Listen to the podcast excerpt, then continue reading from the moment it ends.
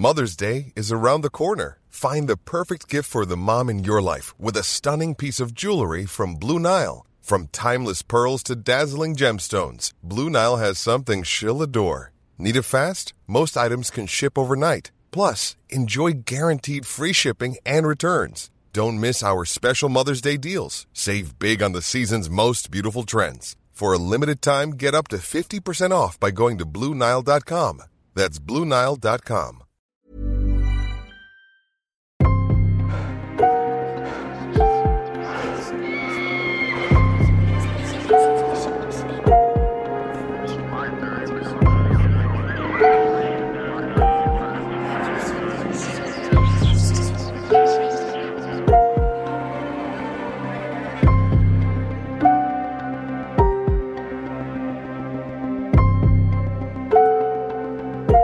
Herzlich willkommen zur 59. Folge von Mordgeflüster, einem True Crime Podcast mit Fällen aus der ganzen Welt. Mein Name ist Lisa. Und mein Name ist Marie. Hallo. Hallo. Ja, Leute, wie ihr unschwer hören könnt, hat es nicht besonders viel genutzt, meine Stimme gerade nochmal zu benetzen. Ich bin leider ziemlich erkältet, aber wir lassen uns trotzdem nicht nehmen, eine neue Folge aufzunehmen. Und deswegen müsst ihr jetzt leider meine erkältete, kratzige Stimme ertragen. Ah ja, das werden die Flüsterfriends schon überstehen. Außerdem haben sie ja das Glück, dass ich heute den Fall vortrage und du deine Stimme ein bisschen schonen kannst. Da bin ich auch sehr dankbar drüber. ja, aber wir haben doch was Cooles zu berichten. Wir waren am Freitag tatsächlich bei ähm, Mordlust beim Live-Podcast im Grunde. Ja. ja und äh, durften uns die Mädels mal wirklich äh, aus der Nähe anschauen und haben da zwei ganz interessante Fälle gehört. Ja, also wir können es euch nur empfehlen. Es hat wirklich sehr viel Spaß gemacht. Äh, das war ja äh, das Weihnachtsgeschenk von Marie, was wir noch bei dem Twitch-Abend äh, gezeigt haben. Genau, und falls ihr Bilder und so etwas von uns mitbekommen wollt, dann folgt uns gerne mal auf Instagram unter Mordgeflüster mit UE unterstrich der Podcast. Äh, bekommt ihr auf jeden Fall auch Bilder zum, zu den Fällen und äh, auch ja die ein oder andere Story. Genau. Und da kommen jetzt zukünftig auch wieder äh, aktueller die Bilder zu den Fällen. Da sind wir dran. Ähm, ja, wir sind da gerade ein bisschen im Rückstand, aber äh, das wird auf jeden Fall jetzt demnächst aufgefüllt und aktualisiert. Ganz kurze Werbeunterbrechung.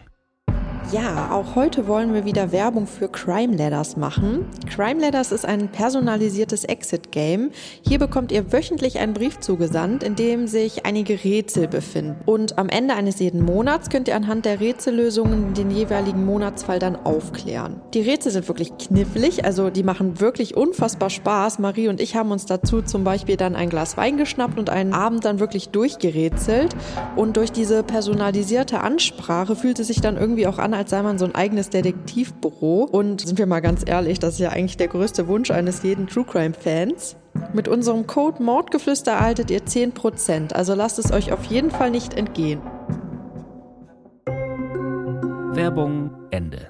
Ja, und ähm, ansonsten haben wir heute nicht so viel zu bereden und deswegen kommen wir jetzt schon zu unserer.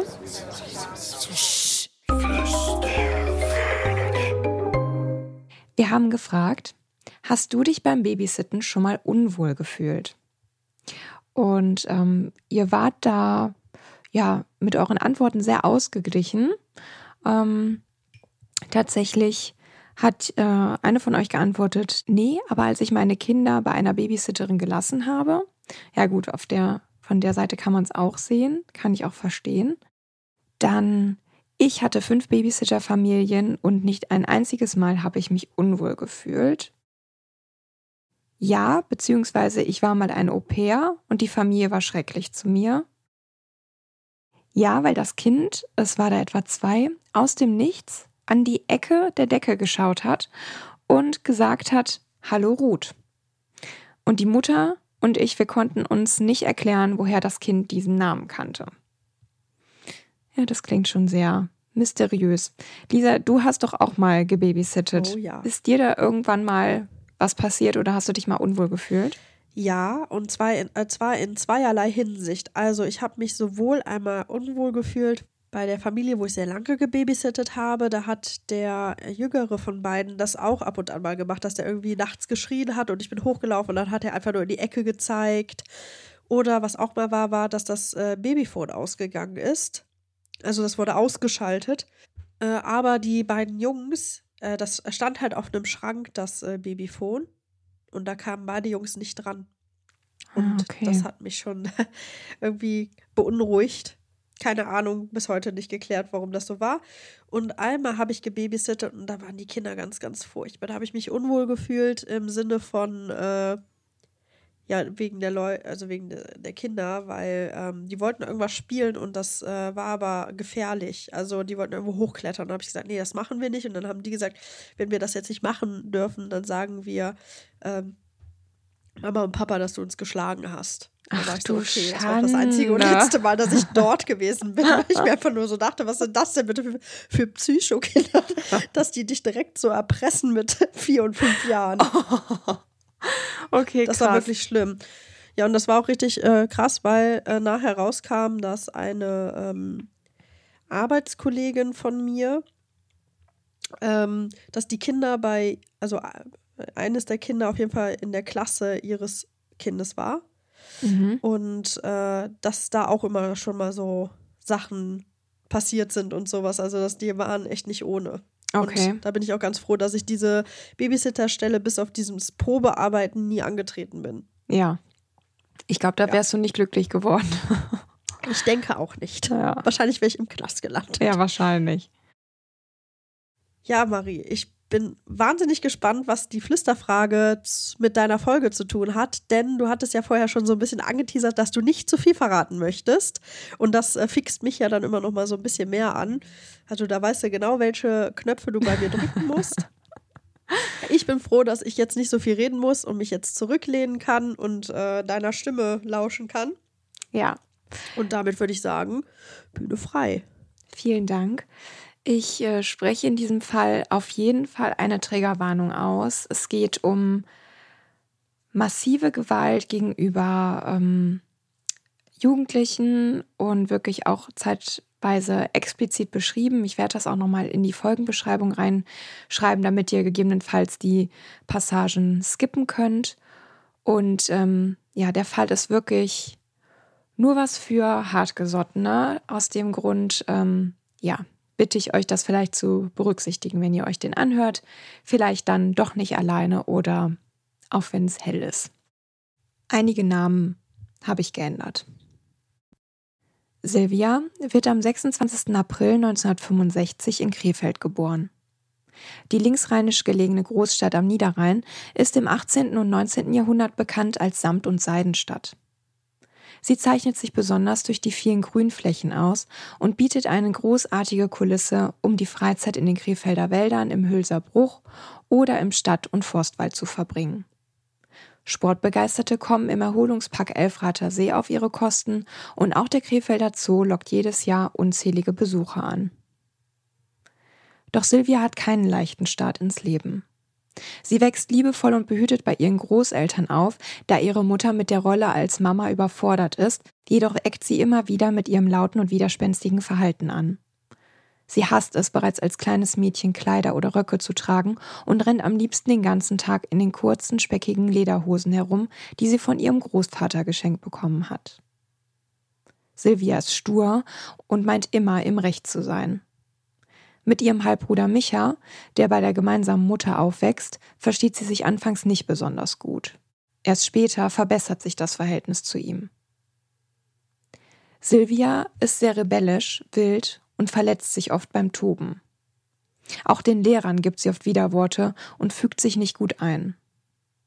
Für ihre Großeltern ist es eine große Belastung und schließlich landet Silvia das erste Mal mit zehn Jahren in einem Erziehungsheim in Maihagen in der Eifel. Dort bleibt sie zwei Jahre, obwohl sie am liebsten gleich am ersten Tag wieder umgekehrt wäre, und kurz nach ihrer Rückkehr rutscht sie dann richtig ab, schwänzt auf die Schule, raucht und trinkt viel und treibt sich nachts in Diskotheken rum. Wieder nehmen die Konflikte mit ihren Großeltern zu und nachdem sie sich das ein paar Jahre angeschaut haben, schicken sie Sylvia mit 16 erneut in ein Mädchenwohnheim. Später stellt sich heraus, dass es sich um eine Verwahranstalt für schwer Erziehbare handelt. Doch auch hier bleibt Sylvia nur vier Monate. Wieder zu Hause angekommen, lernt Sylvia in einem Düsseldorfer Bistro Ralf kennen. Der ist so ganz anders als alle Männer, die sie bisher kennengelernt hat. Er ist quasi Schwiegermutters Liebling. Immer ordentlich gekleidet, wohnt bereits in einer Eigentumswohnung in Mörs und hat einen gut bezahlten Job als Computerfachmann. Alles in allem hat Ralf sein Leben im Griff. Auf ihre Launen reagiert er mit Nachsicht. Er bleibt ruhig und vernünftig, wenn Sylvia droht, mal wieder auszuflippen und kümmert sich rührend um sie. Die beiden ziehen sogar zusammen. Doch im Laufe der Zeit gibt es immer häufiger Konflikte, gerade weil die beiden so unterschiedlich sind. Sylvia wird immer klarer, dass ihr ein Job und damit auch eine Aufgabe fehlt. Doch was tun ohne Berufsausbildung? Vielleicht etwas mit Kindern? Mit Kindern konnte sie schon immer gut umgehen und findet schnell einen Zugang zu ihnen. Das wär's. Über Tom, einen Kumpel von Ralf, lernt Silvia dann die Familie Engelbrecht kennen, die zufälligerweise gerade ein Kindermädchen suchen. Die Engelbrechts sollen laut Tom steinreich sein, in einer Villa mit Schwimmbad leben und Rolls-Royce fahren. Klingt ja grundsätzlich erstmal verlockend. Nach einem ersten Kennenlernen, bei dem Silvia erfährt, dass Ralfs Freund Tom auch der Geliebte der Ehefrau ist und das ihren Ehemann anscheinend nicht stört, ist Silvia zunächst abgeschreckt. Mit sowas will sie eigentlich nichts zu tun haben. Allerdings lockt der gute Verdienst und zudem bietet Dieter Engelbrecht, der als Kabelfabrikant zu seinem Reichtum gelangt ist, ihr an, in seiner Firma eine Berufsausbildung nachzuholen. Somit hätte sie direkt zwei Fliegen mit einer Klappe geschlagen. Silvia entschließt sich dazu, dem Ganzen eine Chance zu geben und wird von dem Ehepaar Anfang Januar 1982 mit auf einen Skiurlaub genommen, um auf Carla, die kleine dreijährige Tochter der Engelbrechts, aufzupassen. Mit Carla versteht sie sich gleich. Doch zwischen Silvia und der zierlich gebauten jungen blonden Ehefrau Helma Engelbrecht gibt es unterschwellige Spannungen. Zu allem Überfluss bittet das Paar sie, noch in der ersten Nacht mit zu ihnen ins Bett zu kommen, um gemeinsam etwas Spaß zu haben. Doch Sylvia lehnt entschieden ab. Unglaublich, dass es hier auf so etwas hinauslaufen sollte. Sylvia ist enttäuscht, erschrocken und fühlt sich betrogen. Hätte sie gewusst, weswegen sie anscheinend eingestellt worden war, hätte sie der ganzen Sache niemals zugestimmt.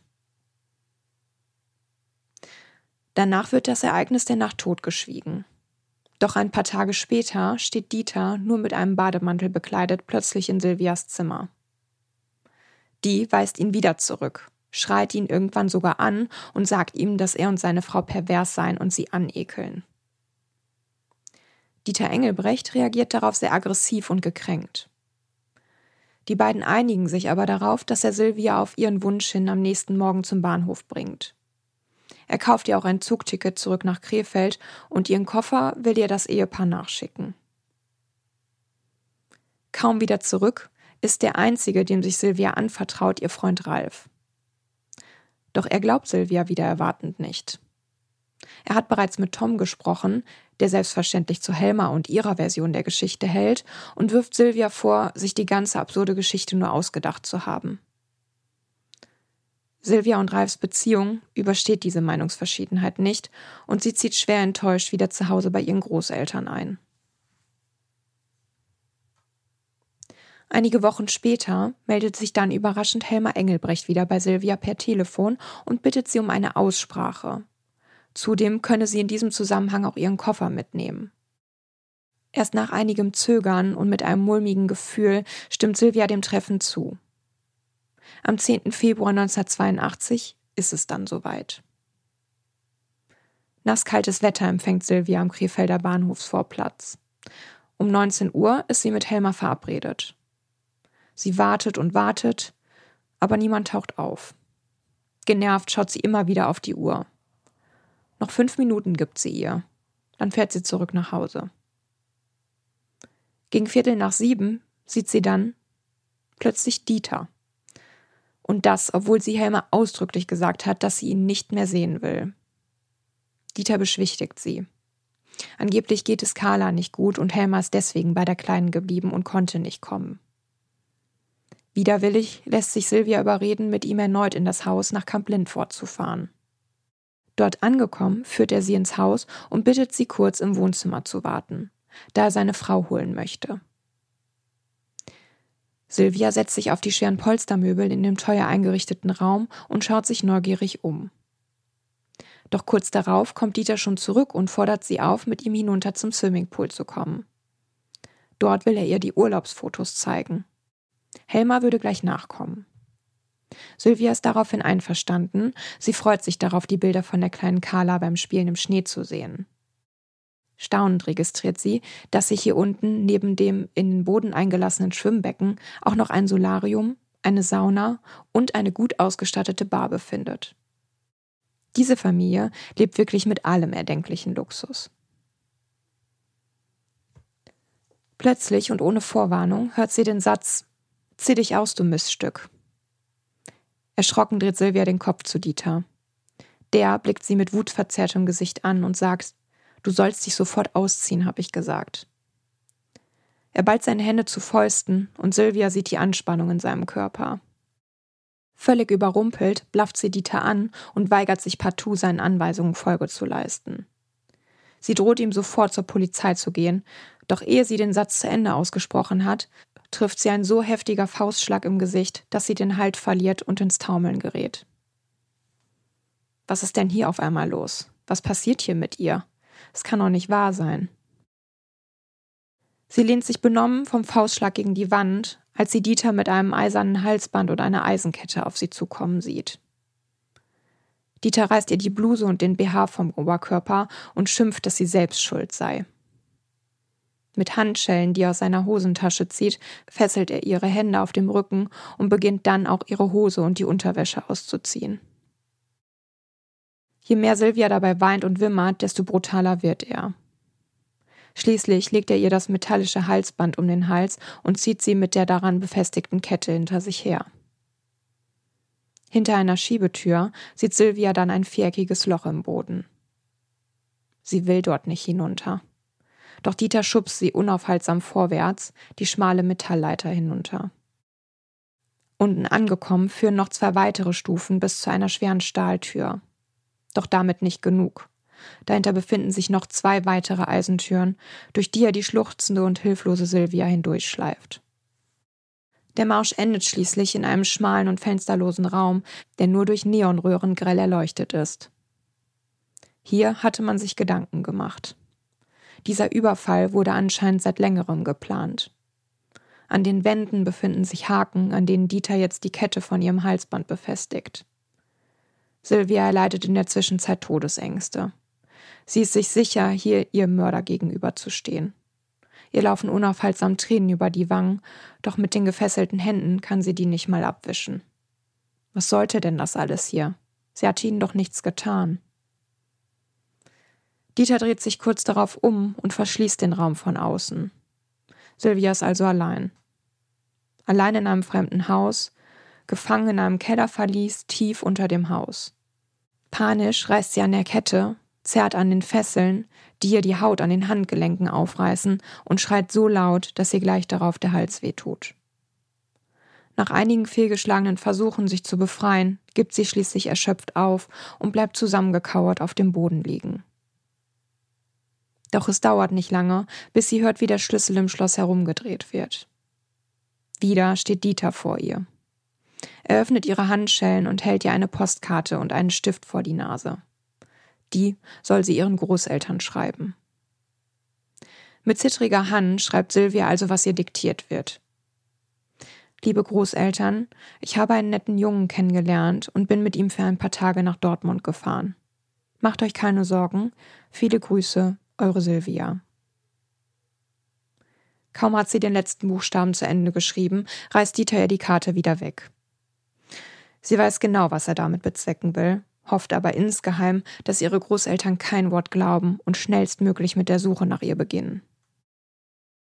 Dieter verschwindet wieder und Sylvia hat endlich Zeit, sich in ihrem Gefängnis etwas umzuschauen. Der Raum ist so schmal, dass sie sich mit ihren 1,67 nicht mal ganz ausstrecken kann. Im Stehen reichen ihre ausgestreckten Arme bis zur holzvertäfelten Decke. Die Wände hatte man mit grünem Teppich verkleidet und auch auf dem Boden ist ein gemusterter Teppich verlegt worden.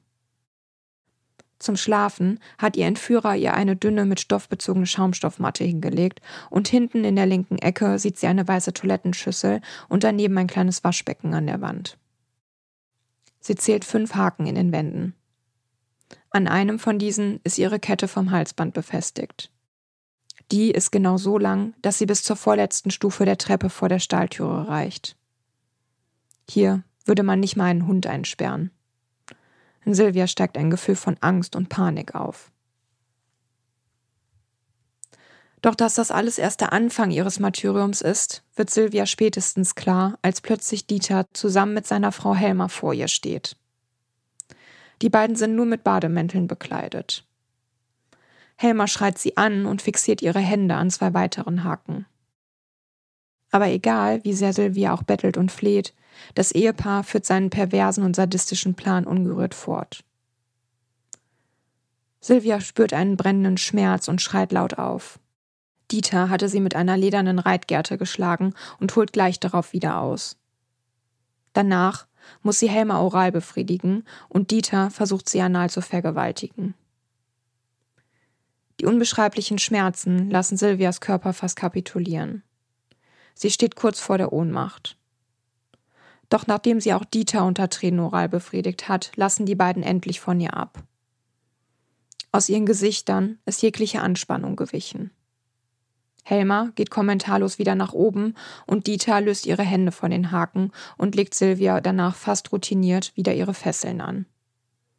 Er breitet ihr einen Schlafsack aus und verlässt ebenfalls den Raum. Danach ist Silvia wieder allein.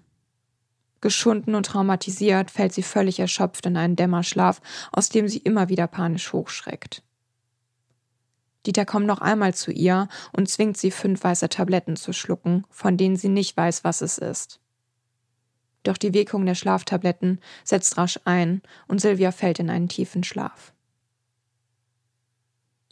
Kaum ist sie wieder wach, blickt sie sich zunächst orientierungslos um. Doch sobald sie die Wände des fensterlosen Raumes erkennt, kommen die schrecklichen Erinnerungen zurück.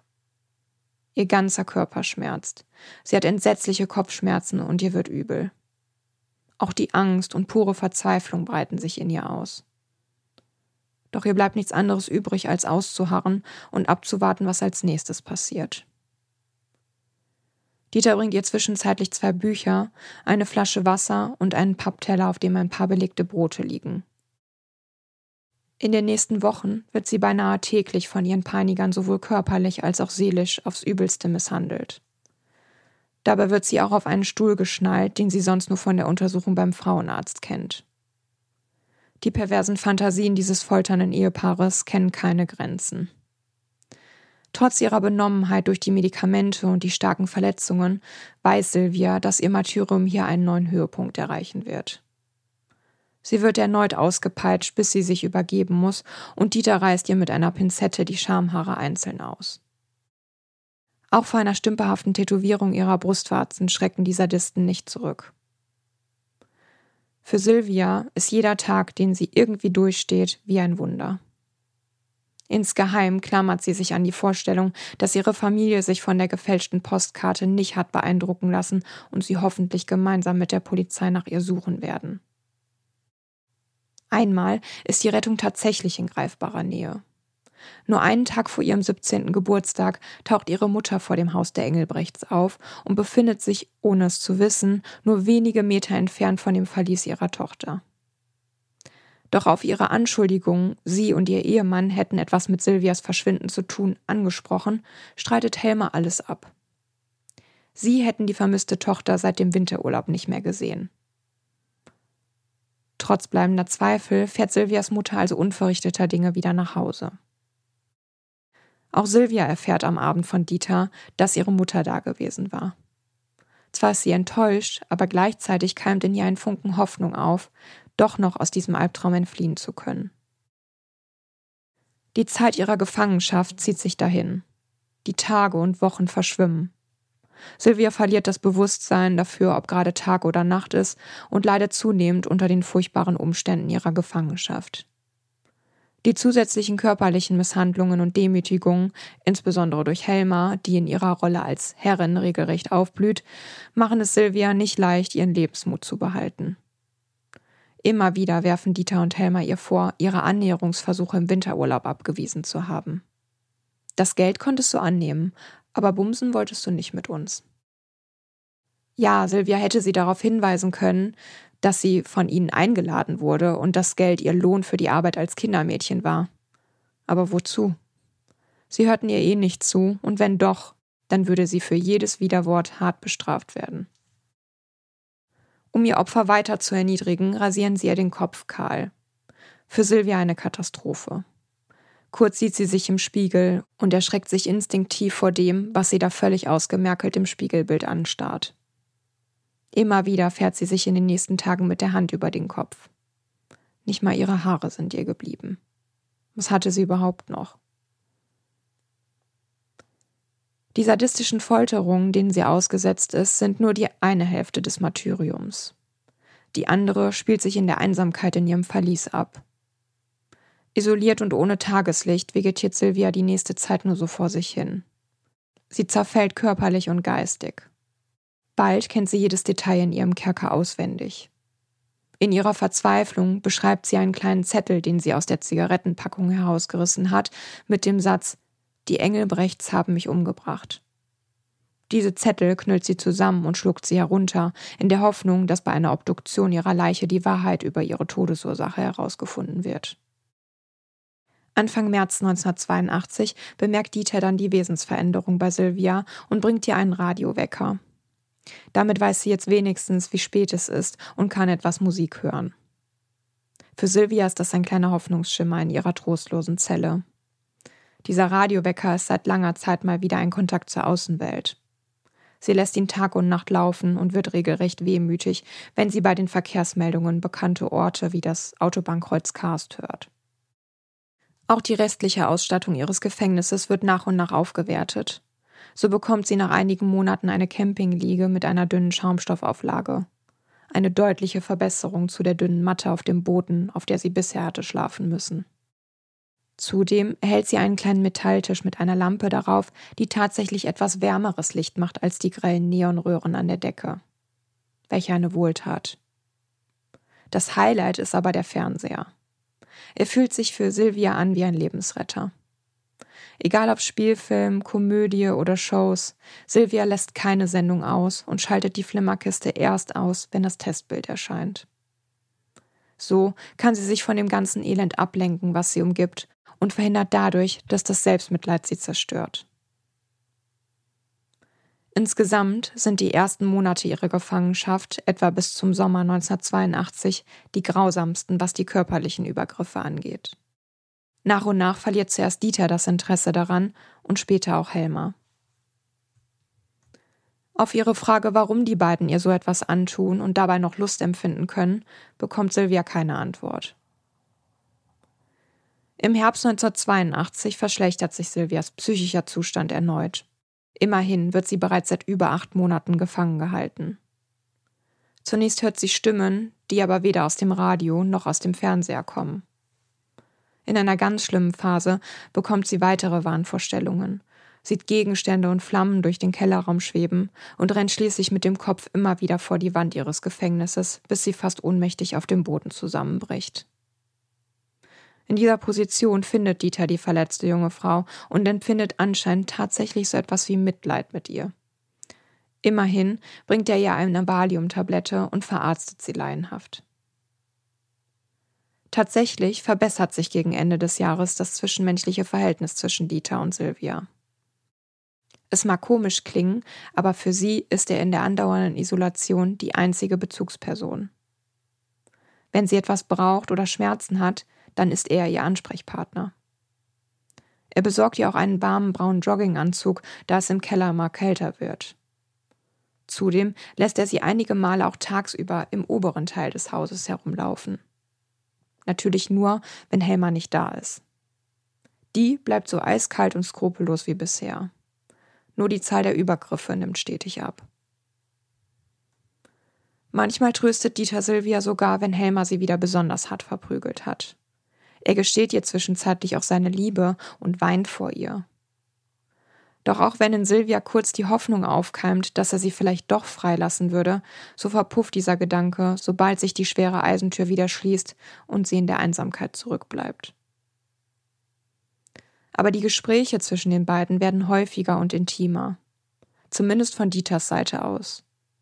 Er erzählt Silvia davon, dass Helma früher als Prostituierte gearbeitet hatte und er sie später davon abhalten konnte, weiterhin anschaffen zu gehen. Und eines Tages hat er so viel Vertrauen zu Silvia aufgebaut, dass er tatsächlich vorschlägt, einmal mit ihr auszugehen. Natürlich tagsüber und auch nur, wenn Helma und Clara nicht im Haus sind. Aber Silvia willigt ein. Das konnte die Chance sein um zu fliehen, und selbst wenn ihr das nicht gelingen würde, so konnte sie wenigstens mal etwas anderes sehen und erleben. Dieter sucht ihr an einem günstigen Tag also kurzerhand einen roten Hosenanzug seiner Frau heraus und sagt ihr, dass sie sich etwas schminken soll, damit sie bloß nicht auffällt. Dann geht es auch schon los. Das Tageslicht ist so grell, dass Sylvia erschrocken die Augen zusammenkneift. Kurz darauf atmet sie die frische Luft ein, die sich ganz ungewohnt in ihrer Nase anfühlt. Obwohl sie die Vögel, die späte Herbstsonne und die Bäume mit dem bunten Laub so lang vermisst hat, kann sie sich kaum darauf konzentrieren. Viel zu sehr beschäftigt sie von jetzt an der Gedanke, fliehen zu können. Die beiden fahren in ein nahegelegenes Lokal und essen gemeinsam. Genießen kann Silvia das Essen aber nicht. Sie ist viel zu angespannt. Wird jemand auf sie und Dieter aufmerksam? Erkennt vielleicht jemand ihr Gesicht? Wird überhaupt nach ihr gesucht? Bevor sie sich weiter Gedanken machen kann, sitzt sie schon wieder neben Dieter im Auto auf dem Weg zurück in ihr Verderben. Wie ein Tier auf dem Weg zur Schlachtbank fühlt sie sich. Der Freiheit so nah und doch gleichzeitig so fern zu sein, ist grausam. Aber viel zu groß ist ihre Angst, von ihm getötet zu werden. Zu oft hat er schon damit gedroht. Kaum im Haus der Engelbrechts angekommen, müssen schnell die Spuren beseitigt werden. Raus aus dem Kostüm und bloß schnell die Schminke abwaschen, bevor Helma Verdacht schöpft. Kurz darauf lobt Dieter Silvia für ihr gehorsames Verhalten. Er sagt, dass das Ganze ein Test war. Er wollte wissen, ob man ihr trauen könne. Gegen Ende des Jahres werden die Gespräche von Dieter und Silvia unten in ihrem Kerker immer häufiger. Sie reden über Gott und die Welt aber immer öfter ist jetzt auch die Freilassung von Silvia Thema. Völlig überraschend ist Dieter auf einmal grundsätzlich damit einverstanden. Allerdings nur, wenn sie hoch und heilig verspricht, ihn und seine Frau nicht zu verraten.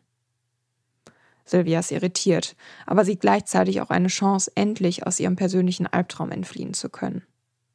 Sie spielt also mit, beteuert, dass sie natürlich nichts sagen wird aber ein konkretes Datum ihrer Freilassung gibt es trotzdem erstmal nicht. Nach und nach fallen ihr an Dieter Wesensveränderungen auf und kurz darauf wird ihr auch der Grund dafür klar. Dieter Engelbrecht ist rauschgiftsüchtig. Er spritzt sich regelmäßig Morphium.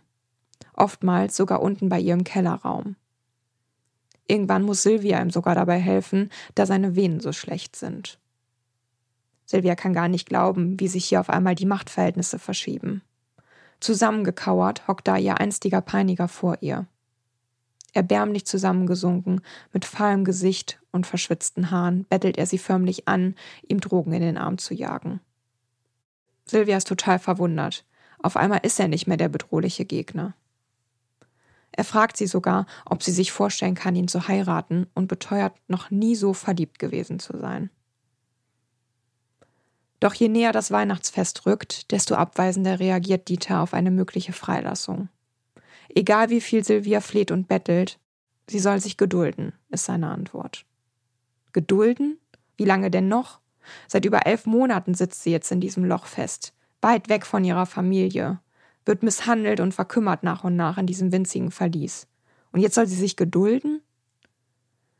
Aber es hilft alles nichts. Sie muss abwarten so schön ein Weihnachtsfest mit ihren Liebsten in der Freiheit auch gewesen wäre. Wie oft sehnt sie sich jetzt nach Großmutters Eintopf zurück, den sie früher so oft verschmäht hat, wie dumm und undankbar sie gewesen war. Kaum hat das neue Jahr begonnen, bekommt sie Helma fast gar nicht mehr zu Gesicht. Sie hat anscheinend endgültig das Interesse an ihrer Sklavin verloren. Dieter dagegen zerfällt zunehmend an seiner Morphiumsucht und braucht in immer kürzeren Abständen neuen Stoff. In ihm sieht Sylvia weiterhin ihre größte Chance, jemals wieder in Freiheit zu kommen. Sie schafft es, dass er ihr mehr und mehr vertraut und sich in Sicherheit wiegt. Aber trotzdem verschiebt Dieter die möglichen Termine einer Freilassung immer wieder. Schließlich soll es der 26. April 1983, Sylvias 18. Geburtstag werden. Doch so sehr sie auf diesen Tag auch hinfiebert, sie wird enttäuscht. Abends bringt Dieter ihr zur Feier des Tages eine Flasche Sekt und eine Pizza. Was ein schlechter Tausch. Sylvia ist unfassbar enttäuscht. Eine unsägliche Traurigkeit überkommt sie und sie fällt in ein tiefes schwarzes Loch, aus dem sie keinen Ausweg mehr sieht. Kurzerhand rammt sie sich nachts eine von Dieters leeren Morphiumspritzen in den linken Unterarm. Die Schmerzen sind kaum auszuhalten, aber immerhin fühlt sie sich kurz wieder lebendig. Langsam kommt sie zur Vernunft. Sie kann doch so kurz vor dem Ziel jetzt nicht aufgeben. Mitten in der Nacht wird sie plötzlich von einem schmerzhaften Pochen in ihrem linken Arm geweckt.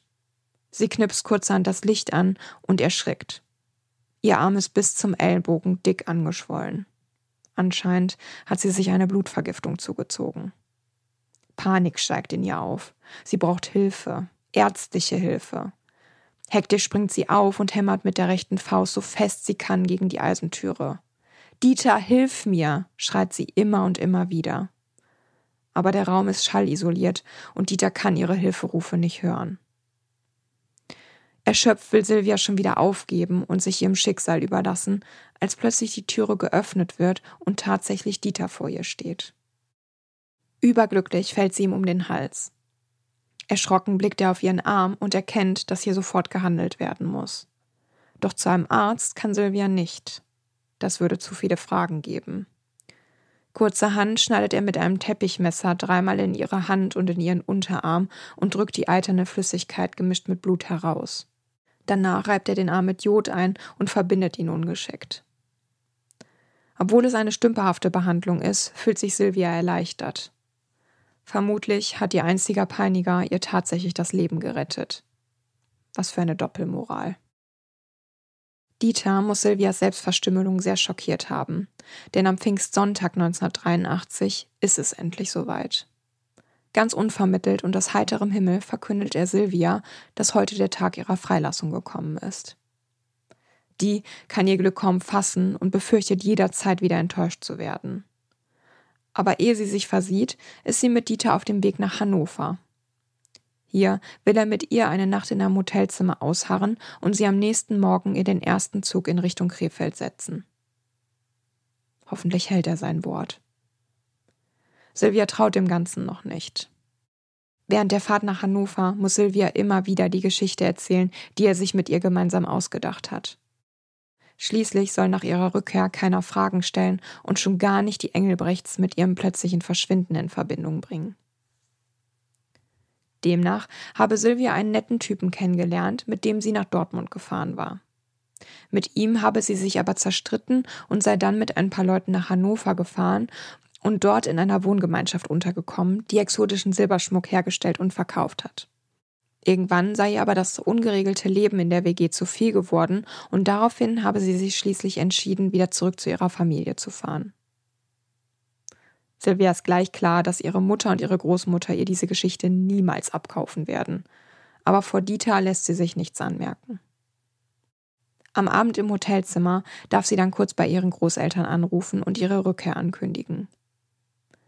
Ihre Großmutter nimmt ab und kann vor lauter Freude kaum sprechen. Doch Dieter unterbricht das Telefonat, bevor mehr Informationen ausgetauscht werden können. In der anschließenden Nacht kann Sylvia vor lauter Aufregung kein Auge zumachen. Die ganze Nacht blättert sie in Zeitschriften und kann es kaum erwarten, bis es endlich dämmert und der neue Tag, auf den sie seit 18 Monaten hinfiebert, endlich anbricht. Am Bahnhof angekommen, muss sie Dieter versprechen, ihn in zwei Tagen anzurufen. Er möchte mit ihr Pläne für die gemeinsame Zukunft machen. In ihrer Hochstimmung verspricht Sylvia alles. Es ist ihr vollkommen egal. Hauptsache weg von hier, weg von ihm und endlich wieder zu ihrer Familie und in Freiheit. Die Verabschiedung verläuft trotzdem kühl und kaum sitzt sie im Zug, setzt sich dieser in Bewegung. Endlich.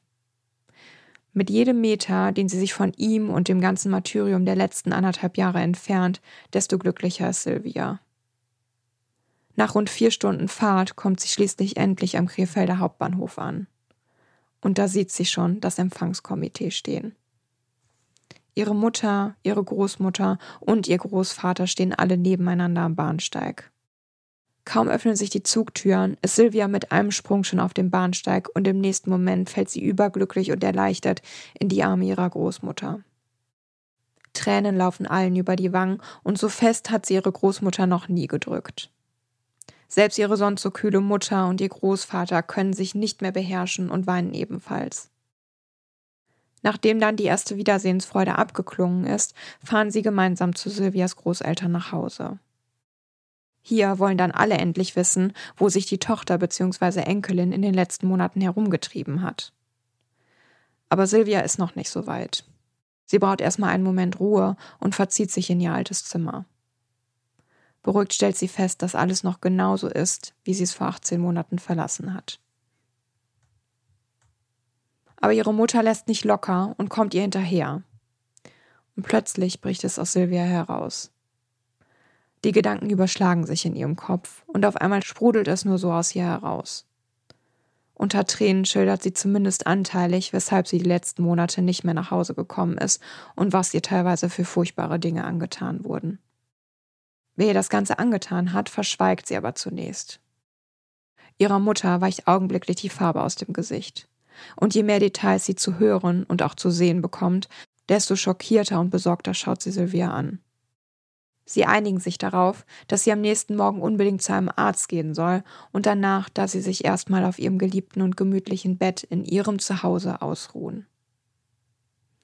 Ihre Mutter erzählt jetzt auch den Großeltern von Silvias schrecklichen Erlebnissen. Die fallen ebenfalls aus allen Wolken. Trotzdem ist Silvia froh, nicht nochmal alles erklären zu müssen.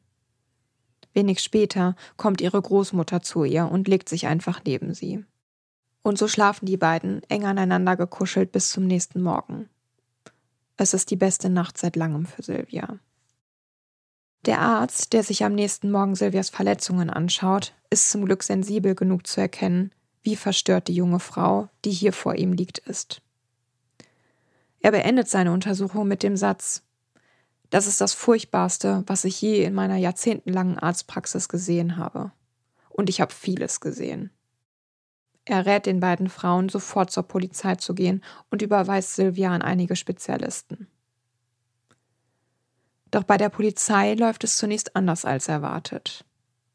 Die resolute Beamtin, die darauf besteht, Sylvia allein in ihrem stickigen und nach Schweiß riechenden Büro zu befragen, macht keinen Hehl daraus, dass sie Sylvia nicht ein Wort ihrer abenteuerlichen Geschichte glaubt. Sylvia ist außer sich. Wollte diese Frau etwa behaupten, sie habe ihren Körper selbst so verstümmelt? Freiwillig? Wutentbrannt rennt Sylvia aus dem Büro und hinaus aus dem Gebäude. Erst als ihre Mutter sie stoppt und wissen will, was gerade passiert ist, kann sie sich etwas beruhigen. Doch ihre Mutter gibt nicht so schnell auf und vereinbart für den nächsten Tag einen Termin mit einem einfühlsamen Beamten. Dieser glaubt Sylvia und nimmt in den nächsten Tagen über Stunden jedes Detail auf, was Sylvia ihm oftmals unter Tränen schildert. Kaum auszuhalten sind die Erinnerungen an die Folter und die physischen und psychischen Schmerzen, die sie erleiden musste. Trotz ihrer Anzeige wird Dieter Engelbrecht zunächst nicht festgenommen und Silvia lebt in permanenter Angst, er oder Helma könnten jederzeit auftauchen und sie möglicherweise sogar umbringen, weil sie mit der Polizei gesprochen hat. Wie so oft ist es wieder Silvias Mutter, die genug von dem ganzen Theater hat. Sie überzeugt ihren Sohn Micha und einen Bekannten namens Tonio, mit ihr und Silvia nach Kamplen fortzufahren und dem Ehepaar Engelbrecht mal auf den Zahn zu fühlen. Silvia gefällt diese Idee überhaupt nicht. Sie will nichts mehr mit diesen Menschen zu tun haben. Aber ihre Mutter ist fest entschlossen. Kaum haben sie den Wagen in der Nähe des Wohnhauses der Engelbrechts geparkt, steigt sie mit Tonio aus und geht zielstrebig auf die Haustüre zu. Silvia und Micha warten währenddessen im Auto. Es dauert eine Weile, bis die zwei wieder auftauchen. Silvias Mutter lächelt triumphierend, während sie sich auf den Beifahrersitz fallen lässt. Dann berichtet sie. Dieter hatte auf der Couch gesessen wie ein Häufchen Elend und tatsächlich alles zugegeben. Silvia und Micha können es nicht glauben. Doch wie zum Beweis hält ihre Mutter Silvia einen Brief hin.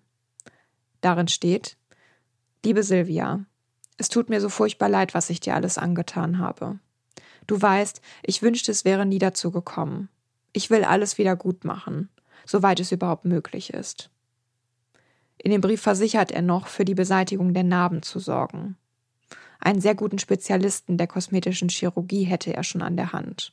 Und er fragt, warum sie ihn denn nicht wie versprochen telefonisch kontaktiert hätte.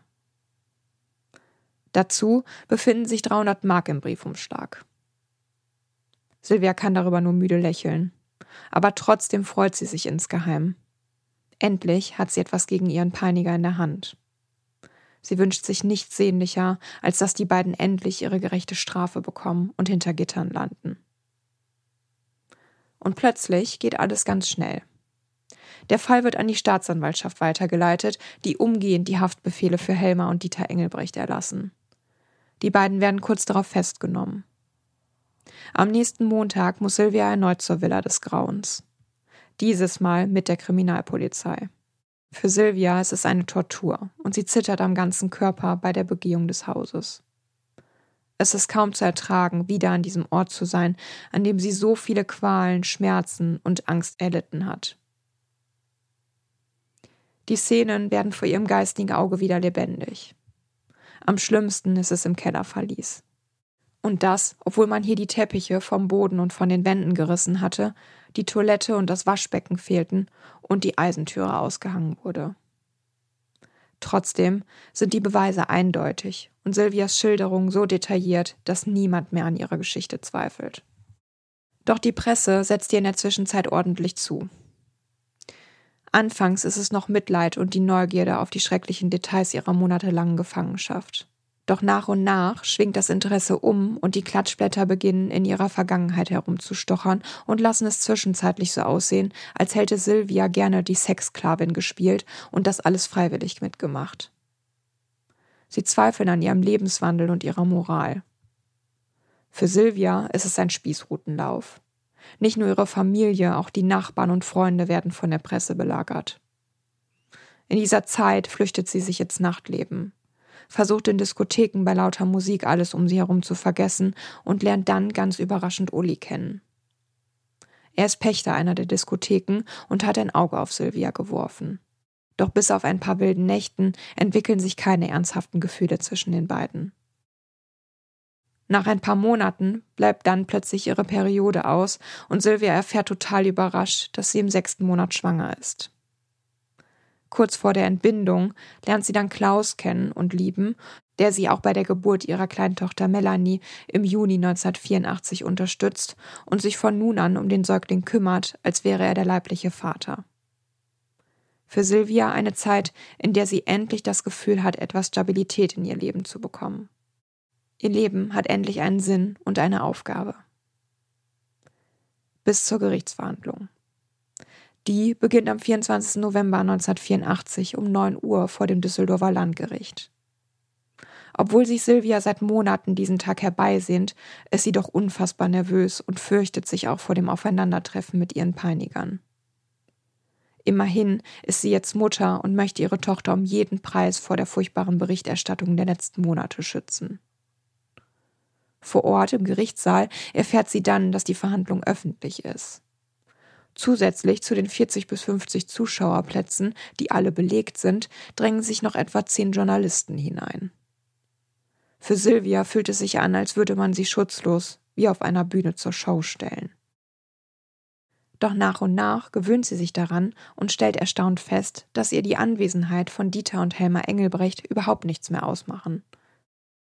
Es lässt sie seltsam kalt und nicht mal einen kleinen Anflug von Angst verspürt sie.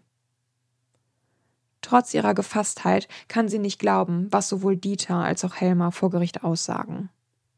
Sie leugnen die sadistischen Folterungen und geben an, dass Silvia freiwillig bei ihnen geblieben ist und jederzeit hätte gehen können. Helma gibt dreist an, der gynäkologische Stuhl wäre nur ein origineller Blumenständer gewesen und grundsätzlich hätten Silvia die Sadomaso-Spielchen gefallen.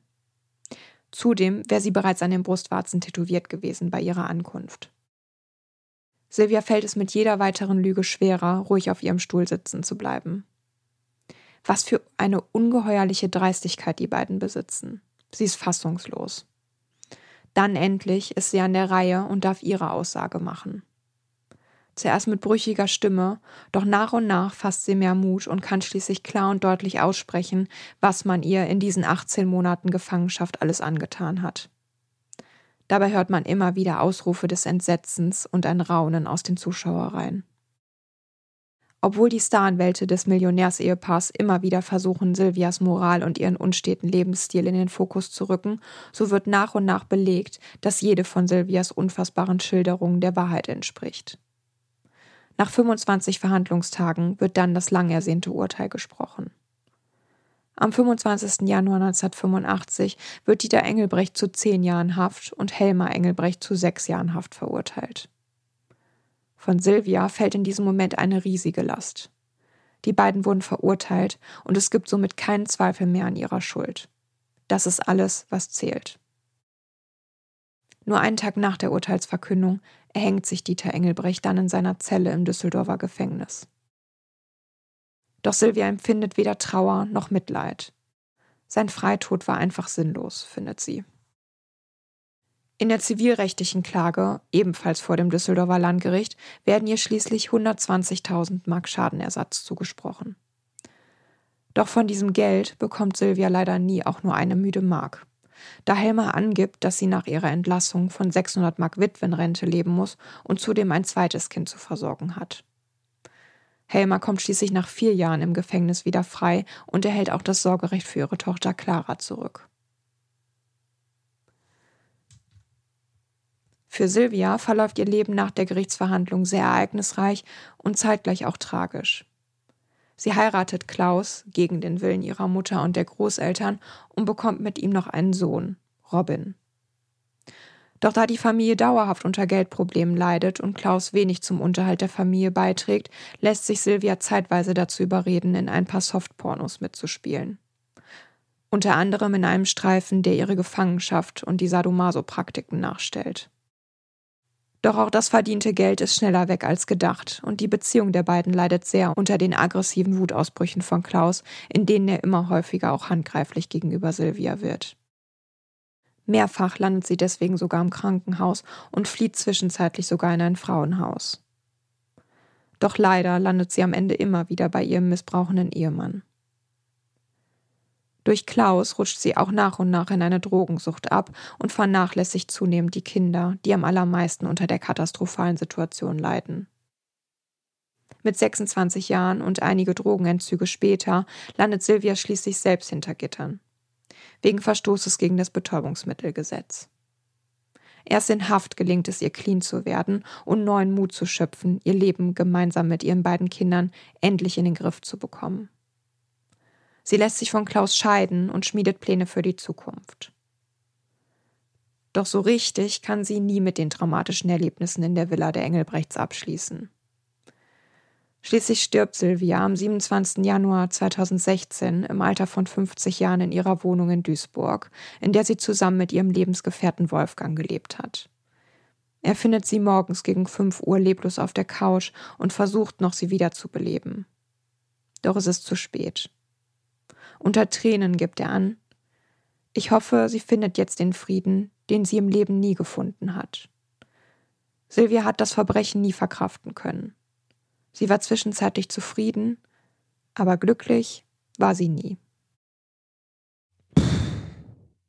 Äh, ziemlich harter Fall.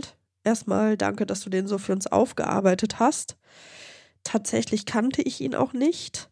Ich bin auch ein bisschen erschrocken, weil Krefeld ja wirklich auch äh, ums Eck liegt. Ähm, ich war bei der ersten Schilderung schon super ähm, geschockt, weil ich so dachte, das ist einfach, also als die meinten, die soll halt mit ins Bett kommen bei dem Skiurlaub, da dachte ich so, das ist halt, also, das ist wirklich krass. Mhm. Aber mit dem, was dann gefolgt ist, hätte ich halt absolut nicht gerechnet. Ja. Ich fand es wahnsinnig schlimm, dass ihr keiner geglaubt hat, als sie das damals erzählt hat.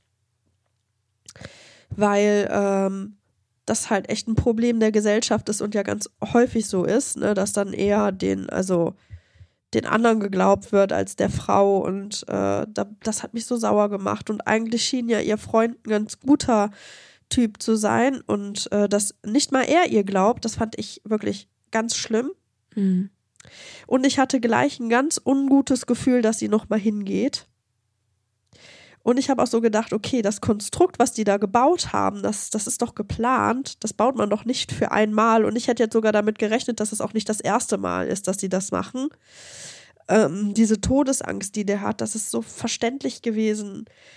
Also alleine die Erzählungen, die haben in mir eine so krasse Panik ausgelöst, weil ich so dachte, boah, dann bist du da alleine, du hast Panik, du hast einfach die größte Angst. Und das ist einfach der Stoff, aus dem ein Horrorfilm gemacht wird. Also, Mhm. das ist doch, das ist doch, wenn du das so hörst, das ist doch genau das, was in einem Horrorfilm passieren würde. Absolut.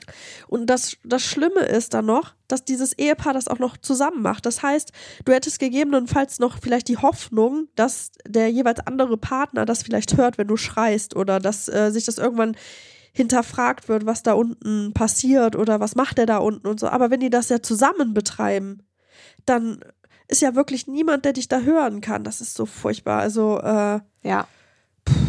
das, als du das erzählt hast mit der Reitgerte, da habe ich nur darüber nachgedacht. Früher äh, haben wir im Stall uns auch schon mal so ge gefoppt und haben uns dann so, ne, mit der Reitgerte, aber es war ja dann auch nicht feste, ne, aber selbst wenn ja. du es nicht Aber selbst das tut doch und das total tut weh. so schlimm weh. Ja. Und du hast sofort eine blaue halt total. Ja, das Ja. ist halt wirklich, das ist halt wirklich, wirklich, also das tut einfach, das, das Material, das tut einfach super weh. Mhm. Ich fand auch, dass das alles viel zu routiniert war. Irgendwie hatte ich die ganze Zeit das Gefühl, okay, gleich kommt noch, dass die das schon, weiß ich nicht, etliche Male vorher gemacht haben, weil sich das irgendwie alles so routiniert angehört hat.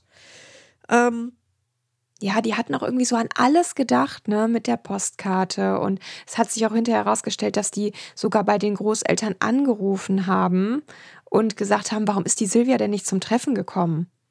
Also selbst daran hatten die gedacht und äh, das f- finde ich auch, dass sich das zwischenzeitlich wirklich und was die halt da alles an Material hatten und wie die das vorbereitet haben, das äh, ja, also würde mich nicht wundern, wenn es da nicht mehr Opfer gegeben hätte und vielleicht hat sich ja jemand auch gestorben ist und deswegen halt das nicht aufgeklärt werden konnte oder so, ne? ja, es ist einfach unvorstellbar, was ihr passiert ist. Und mein Herz ist auch gebrochen, als du das erzählt hast mit den beschriebenen Zetteln, die sie runtergeschluckt hat, in der Hoffnung, dass man dann da irgendwie was findet. Es ist ähm, ganz klar, dass äh, sie sich da halt vielleicht dann auch zu dem Dieter, ja, was heißt hingezogen gefühlt hat. Also hingezogen ist ja jetzt ein bisschen übertrieben, aber dass sie da so eine Beziehung mit ihm aufgebaut hat, weil es halt einfach so ganz klar Stockholm-Syndrom ist, weil Mhm. du, ich glaube, sonst auch komplett wahnsinnig wirst. Äh, du brauchst es ja auch, dass du vielleicht jemanden hast, mit dem du wie so eine Verbindung eingehst. Es ist ja auch überlebenswichtig. Ähm, Ja, war ja am Ende tatsächlich auch ihr Ticket nach draußen. Ne? Also Ja. erstmal hat sie das erkannt, dass er da die Schwachstelle ist. Und äh, dann, wie du auch schon gesagt hast, wir Menschen sind halt soziale Wesen und wir klammern uns dann auch an das letzte bisschen Menschlichkeit, was da irgendwo existiert. Ne? Und wenn man dann wieder zwischendurch so durchblitzen sieht, dass da wirklich ein Mensch hinter diesem grausamen äh, hinter dieser grausamen Fassade steckt, dann ist man natürlich froh, wenn man irgendwie mit dem so ein bisschen in Kontakt treten kann. Ja. Ähm, tatsächlich habe ich mal irgendwann ein Hörbuch gehört und es irgendwie war das fast die gleiche Geschichte. Mhm. Nur, dass es halt kein junges Mädchen war, sondern irgendwie eine junge Mutter. Ähm, aber letztendlich ist was sehr gleich. Das hat mich sehr daran erinnert. Ich fand es krass, als diese Rollenänderung dann irgendwann passiert ist äh, und Dieter ja sich dann eher unterwürfig gezeigt hat. Zeigt eigentlich auch wieder eher nur, dass er äh, psychisch ziemlich krank ist. Mhm. Ähm, mir tat es, die, also mein Herz, als die, äh, die Großeltern anrufen durfte. Ich dachte so, boah, wie krass muss das gewesen sein, halt auch für die Großeltern. Ja, Und das tat mir auch, also was, was, was mir auch einen Stich versetzt hat, war diese Nacht, dass die eng umschlungen mit ihrer Oma dann in dem Bett geschlafen Da hat. musste ich auch richtig schlucken. Also das äh, war Ja. schon beim Recherchieren ganz, ganz schlimm. Also der Fall, der hat mich wirklich fertig gemacht. Also Das sowohl die extremen Sachen als auch die traurigen Sachen und so. Und äh, das war in dem Fall wirklich, ich müsste das ganz oft unterbrechen, weil das wirklich ein Fall war, wo ich kurz davor war zu sagen, nee, der ist zu krass, das kannst du doch nicht Ja. bringen. ja, diese, äh, ich, ich, ich, ähm, diese Erleichterung, wie das auch äh, gewesen sein muss, als sie es endlich erzählen konnte, dass sie, Mhm. äh, dass es endlich aus ihr rausbrechen konnte und sie endlich das Vertrauen gefasst hat, ich kann es jetzt endlich erzählen und wie traumatisch das gewesen sein muss, nochmal zu diesem Ort, nochmal zu ihren Peinigern zu gehen und äh, ja, die auch nochmal vor Gericht zu sehen. Ja, und dann noch in aller Öffentlichkeit, ne? Also, Ja, und was mich dann auch noch so sauer gemacht hat, dieses typische Victim Blaming, das ist so schlimm, dass diese Klatschpresse dann aus den Opfern äh, letztendlich die Täter irgendwie versucht zu machen. Das war ja auch bei Natascha Kampusch so und das finde ich, boah, Ja. das, das macht mich so wütend. Das macht mich so wütend, weil dieses Mädchen musste so schlimme Dinge erfahren und dass diese Helma Engelbrecht dann auch noch sowas von dreist ist und da irgendwie der, äh, der Silvia da irgendwie so, ja, was heißt eine Mitschuld, ja, irgendwie, irgendwie ja doch eine Mitschuld gibt und sagt, ja, der hat es halt auch irgendwo gefallen. Also das, das, äh, mhm. und dass sich der Dieter dann auch noch seiner Verantwortung da entzieht, das hat mich dann irgendwie, dann habe ich echt gedacht und mir tut es super leid, dass sie letztendlich ja nie ein richtig glückliches Leben geführt hat, sondern dass ihr Leben ja von diesen Ereignissen einfach so überschattet wurde und ja, ich äh, Ja. finde das einen super schrecklichen Fall. Mir tut die Silvia mehr als leid, dass die so schlimme Dinge erleben musste, dass ihr so viele Jahre auch ge gestohlen worden von ihrem Leben. Also die 18, 18 Monate waren im Grunde nur der Tropfen auf den heißen Stein. Im Grunde Ja. hat das dann nach ihr ganzes ja, Leben Natürlich. Klar, verpfuscht. das ne? sind ja. vielleicht 18 Monate, aber das, was danach kommt, die ganzen Jahre, die darf man ja auch nicht vergessen. Also äh, dann zu sagen, ne, also das, das, sind, das sind mehrere Jahre, wenn nicht sogar der Rest ihres. Lebens. Mhm. Ja. Ja. Und äh, ja, auf jeden Fall einer der schockierendsten Fälle, glaube ich, die wir hier jemals gehört haben. Mhm. Und ich habe schon ganz viele Details rausgelassen. Also es Ja, ist noch ich. viel, viel schlimmer gewesen. Und äh, das war wirklich, also auch für mich einer der, Und das war ja schon kaum zu ertragen. ja, und das war für mich schon einer der schlimmsten Fälle, den, den ich auch überhaupt recherchieren musste. Das glaube ich. Ja, da kann ich jetzt auch da direkt zu kommen, was meine Quelle gewesen ist. Und zwar war es tatsächlich ein Buch, was Silvia selber geschrieben hat. Daher bin ich natürlich auch an die ganzen Informationen gekommen. Selten hat man so viel Informationen, deswegen war es auch sehr schwierig, da überhaupt rauszufiltern, was lasse ich drin, was, was nehme ich raus. Und ähm, das Buch heißt Doch helfen musste ich mir selbst. Und ja, das hat Silvia ähm, geschrieben unter einem Synonym. Also der Vorname ist derselbe, nur halt ihr Nachname ist dann, ähm, also als Autorin steht dann Silvia K. Punkt. Da haben wir uns jetzt echt verdient, ein bisschen äh, aufzuatmen. Ja, auf jeden Fall. Und dann äh, steige, würde ich jetzt gleich einsteigen mit unserem.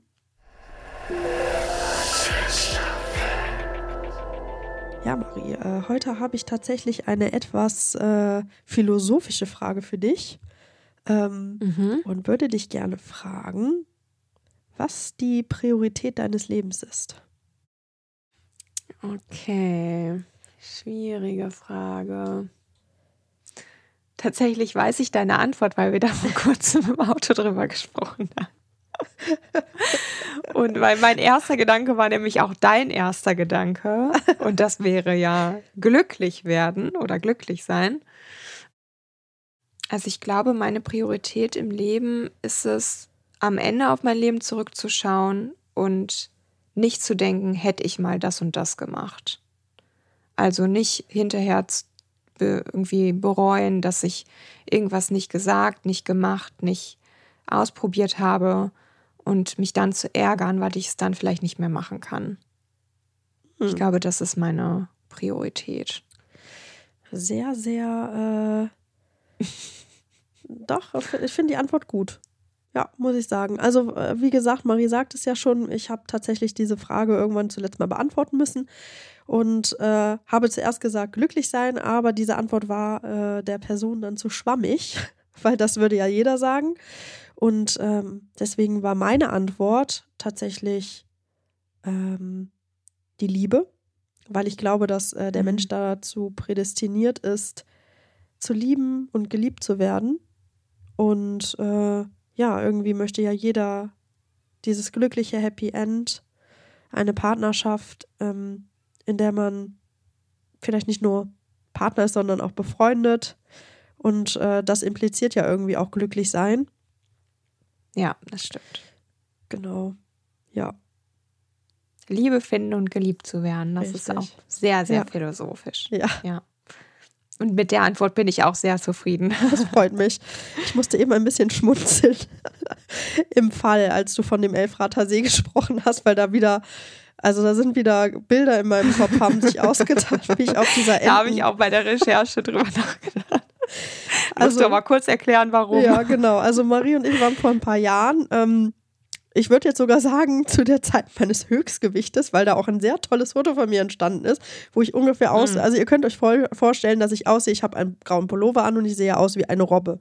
Pia nennt es auch immer liebevoll das Robbenbild.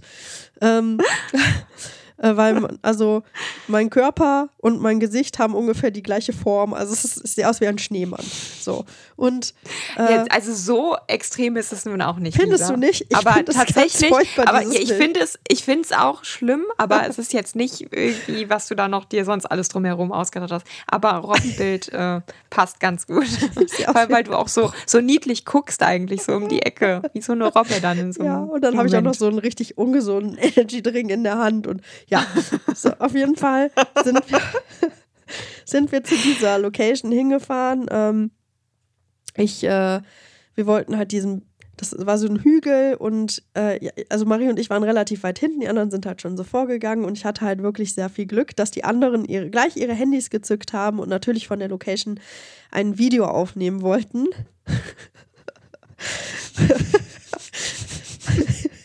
Und dann ist mein kleiner Auftritt gekommen. Ich bin auf einem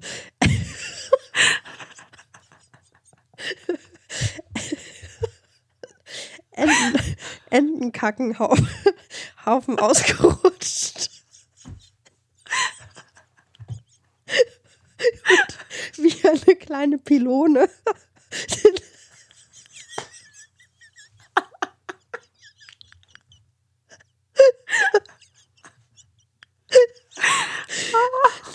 Den Berg runtergerutscht.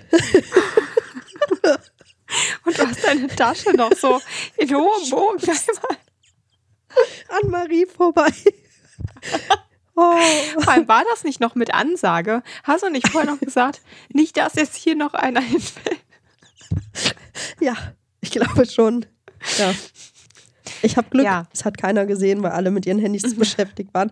Nur Marie hat mich halt an sich vorbeifliegen sehen. Ich habe so einen Luftzug gespürt. Das war die Tasche, die ich noch geschmissen habe. Das war die Tasche, die knapp an mir vorbeigesaust ist. Ja. Ja, ich erinnere mich sehr gerne an den Abend zurück. Ja, ich auch auf jeden Fall, weil ich auch den Rest des Abends äh, gut erkennbar war aufgrund des Entenscheiße-Geruchs. Und jeder, der das schon mal gerochen hat, weiß, wie schlimm das riecht. Oh, Ja, aber schön. ja, schön war's. Aber tatsächlich musste ich da auch dran denken, als ich das aufgeschrieben habe. Ja. Also trotz, Ja, schön, dass wir trotz dieses furchtbaren Falles noch so äh, lachen konnten und ich jetzt mit einem guten Gefühl mich gleich ins Bett legen kann. ja. Es ist nämlich schon sehr spät und meine Stimme, die muss äh, jetzt gleich wieder schön befeuchtet werden, weil, äh, Richtig, genau. genau. Und schön geschont werden. Genau. Heute ist Redeverbot weiterhin für mich. Ähm, vielleicht an der Stelle nochmal, wenn euch das gefallen hat, was wir hier erzählt haben, ähm, oder wenn ihr spannend fand, ist vielleicht die bessere Beschreibung, dann würden wir uns freuen, wenn ihr uns auf der Plattform, auf der ihr uns hört, folgt und wenn es möglich ist, einen Kommentar abgebt. Äh, das äh, selbstverständlich nur mit netten Kommentaren und äh, vielen Sternen. Das versteht sich ja, glaube ich, von alleine. Genau. Ja. Folgt uns gerne auf Instagram unter Mordgeflüster unterstrich der Podcast. Äh, findet ihr auch einige Bilder. Ja, Und richtig. genau. Dann war's das. Auch Richtig. Das war die 59. Folge von Mordgeflüster. Ich bin Marie. Und ich bin Lisa. Bleibt sicher. Und gesund.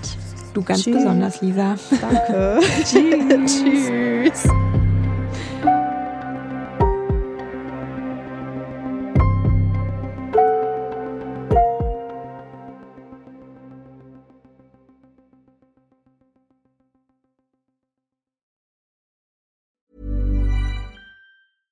Even when we're on a budget, we still deserve nice things. Quince is a place to scoop up stunning high-end goods for 50 to 80% less than similar brands.